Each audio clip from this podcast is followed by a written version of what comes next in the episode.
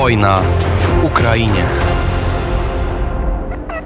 która trwa już nawet dni nie liczymy, bo ponad pół roku Dmytro Antoniuk e, w studio w Kijowie. Dzień dobry Dmytro. Dzień dobry Krzysztofie, dzień dobry Państwu. Mm, ostrzał elektrowni atomowej. E, co na ten temat wiemy? Tak, to teraz chyba najważniejszy temat.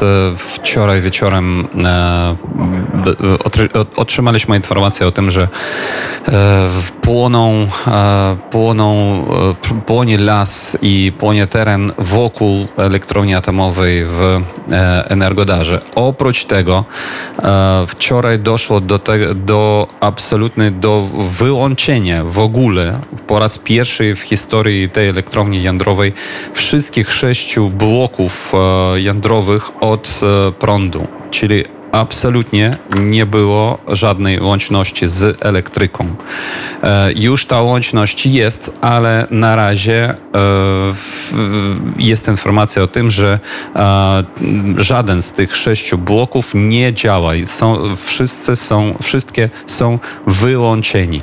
I to jest też poważne zagrożenie technicznie po prostu. To trzeba jak najszybciej podłączyć to do sieci elektrycznej elektrycznej e, Ukrainy oczywiście. E, no, ale nadal są ostrzały. E, pogoda na południu, tutaj w Kijowie my mamy teraz plus 20, a na południu myślę, że plus 30 stopni już teraz. No i nie ma, nie pada i to spowoduje ostrzały oczywiście rosyjskie plus taka pogoda spowoduje, że jest wielkie zagrożenie pożaru, co i się staje teraz wokół tej elektrowni. Także mm, ostatnio e, Ostatnio ONZ e, powiedział o tym, że powołana, e, powołana mm, komisja od Międzynarodowej, e, Międzynarodowej Agencji Energetyki Atomowej musi być tam na, na, w Energodarze na jądrowej elektrowni i że niby Rosja już nie ma nic przeciwko, żeby ta komisja przyjechała przez Kijów tam, bo ostatnio Rosja tego nie chciała i nie pozwalała. No ale teraz y, ona pozwala to, Kreml na to pozwala, ale jeszcze nie, nie widzimy żadnej komisji y,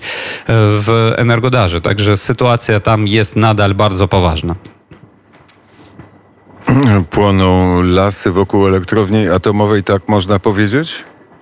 Tak, tak dokładnie można powiedzieć. No i zostając też na południu, e, wczoraj e, były e, kontynuowane ataki pod wsią Blagodatne, która znajduje się mm, no, w połowie drogi od, od Hersonia do Mikołajowa i prób, wróg próbował atakować w kierunku zachodnim na miejscowość Tawryjskie. I te próby próby wroga atakować zostały absolutnie odbite. E, on tam nie ma żadnych e, sukcesów, ale nadal te próby tam e, trwają. To oczywiście jest wróg próbuje odcinąć w ogóle nasze wojska, które znajdują się pod wsią Stanisławów na zachód od Hersonia, od Mikołajowa i zrobić sobie możliwość e, ataki już e, na Mikołajów, na sam Mikołajów. No ale jak widzimy, e, mimo to, że wrogowi udało się zająć tą wieś blagodatne, ale dalej my nie pozwalamy mu iść. I teraz, jeżeli popatrzeć na mapę już na wschód, czyli na Donbas, to widzę, że niestety na południe od, od Pisek e, od tej małej letniskowej miejscowości na zachód od e, Doniecka widzimy, że wróg zajął e, kolejne tereny. To informacja od portalu Deep State Map i to informacja być może nie z dnia dzisiejszego, a może z kilka dni temu.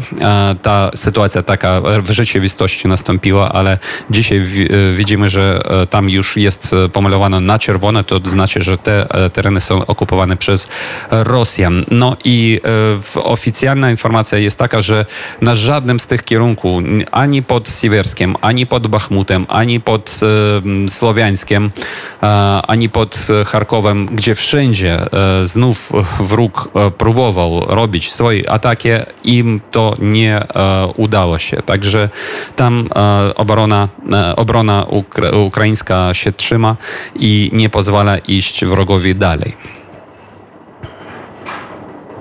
A jak e, wyglądała sytuacja z alarmami, bo e, wiemy, 24 to e, dzień alarmów, Dzień Niepodległości Ukrainy i dzień alarmów rakietowych, alarmów bombowych, a dzisiejsza noc na Ukrainie, czy była w miarę spokojna? Dokładnie tak. 24 e, mieliśmy 186 w sumie tych alarmów e, w, całej Ukrainie. W niektórych obwodach dochodziło suma e, czasu tych alarmów dochodziło do 14 godzin. Natomiast wczoraj w ogóle w dzień nie było alarmów w Kijowie, absolutnie żadnych. Natomiast dzisiaj w nocy alarm był. Nie było żadnych, nie spadli na szczęście tu, tutaj rakiety i nie ma ma że spadli gdziekolwiek e, w innych regionach Ukrainy. Natomiast e, wczoraj e, efekt bomby znów miała, no, można powiedzieć, że skandal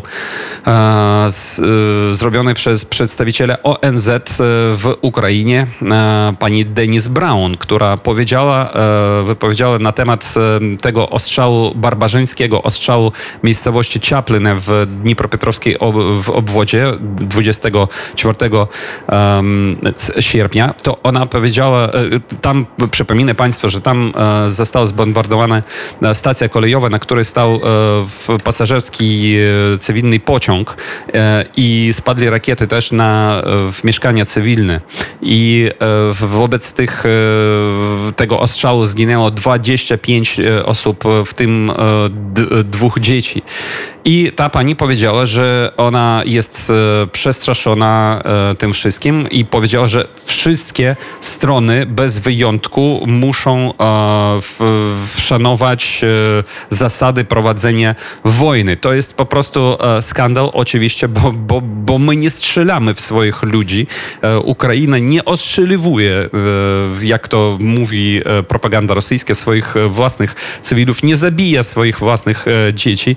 I to jest też w rodzaju tego tego, że kilka tygodni temu powiedziała e, central, centrala Amnesty International, kiedy mówiła o tym, że e, wojsko ukraińskie wykorzystuje szkoły i e, szpitale dlatego, żeby tam stacjonować i to spowoduje ostrzał tych szkoł i zabicie cywilów przez Rosjan. Czyli, czyli to była na, w mniemaniu Amnesty International to była wina wojska ukraińskiego. No i tutaj znów po raz kolejny e, wysoki przedstawiciel e, całej Ukrainie ONZ-u, pani Denis Brown mówi, że wszystkie strony muszą przestrzegać e, tych zasad prowadzenia wojny. No przepraszamy, to, to, to jest no, tragicznie to, co mówi pani Denis Brown.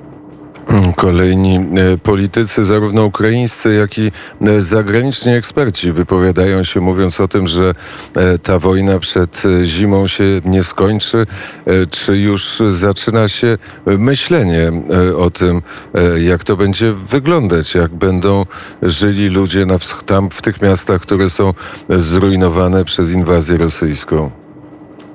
E, rząd ukraiński e, wprost mówi do, do tych cywilów, którzy jest, jeszcze pozostali na przykład na Donbasie, w um, miastach na w południu, które są blisko od e, linii frontu, żeby oni stąd wyjeżdżali, bo nie ma absolutnie żadnej możliwości technicznej e, naprawić na przykład e, ogrzewanie w tych e, miastach, żeby była woda tam, żeby był, był prąd nawet, bo, bo w sytuacji, która jest w sytuacji e, w ostrej takiej wojny, to jest niemożliwe po prostu to wszystko e, teraz spokojnie na, naprawić e, i zachęcają i mówią, że trzeba wyjeżdżać stąd. Ludzie, nie wszyscy, nie wszystkie, nie wszyscy to robią. No, zapasają na przykład dre, drewno na, na zimę i mm, w taki sposób chcą e, przetrwać. E, Ale to myślę, że ta, e, ta zima może być bardzo ciężka dla nas wszystkich, jeżeli będą mrozy i będzie śnieg. Zobaczymy. Mhm. E, Nie wiem, czy e, oglądasz rozmaite informacje e, nie tylko z Ukrainy, ale też e, ze świata. To e, jedna informacja jeden e, symbol, który e, napawa może nie tyle optymizmem, ale, ale mówi coś, e, coś dla nas e, miłego, czyli upadek pomnika dominacji rosyjskiej w Rydze. Czy widziałeś zdjęcia? Widziałeś, jak e, pięknie ten 79-metrowy monument się składał i sięgał bruku. I sięgał nie- nawet nie bruku, a wody, bo tam wokół tego, em, tego obelisku e, był taki e, basen, czyli fontanna i on upadł po prostu w wodę, b- spowodując wielkie, wielkie fale tej wody w powietrzu. Tak, oczywiście oglądałem to wszystko i marzyłem, żeby u nas to nareszcie też nastąpiło. My mamy taką sytuację z takimi pomnikami w, w na zachodniej Ukrainie, e, w obwodach e, na przykład e, Iwano-Frankowskim, Lwowskim, e, w mniejszej mierze niestety na Wołyniu, ale też e, dekomunizacja tam idzie, ale na przykład w centralnej Ukrainie i na wschodzie Ukrainy e, i na południu Ukrainy i na e, północy Ukrainy tego jeszcze niestety nie mamy, chociaż e, dekomunizacja tam też jest, na przykład zamieniane e, są e, te daty tej e, w- cudzysłowie wielkiej ociźnianej wojny na e, drugą wojnę światową i na daty e, już nie 1941, a 1939, jak to musi być, ale na przykład w Kijowie, w centralnym, e, w jednym z centralów, e, centralnych parków, niestety jeszcze tego nie nastąpiło. W Kijowie w ogóle jest e, też bardzo kiepska sytuacja z dekomunizacją.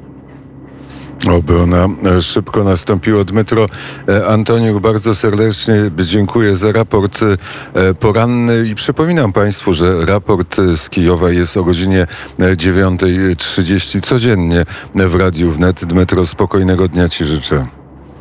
Dziękuję ślicznie i życzę nawzajem spokojnego, miłego dnia.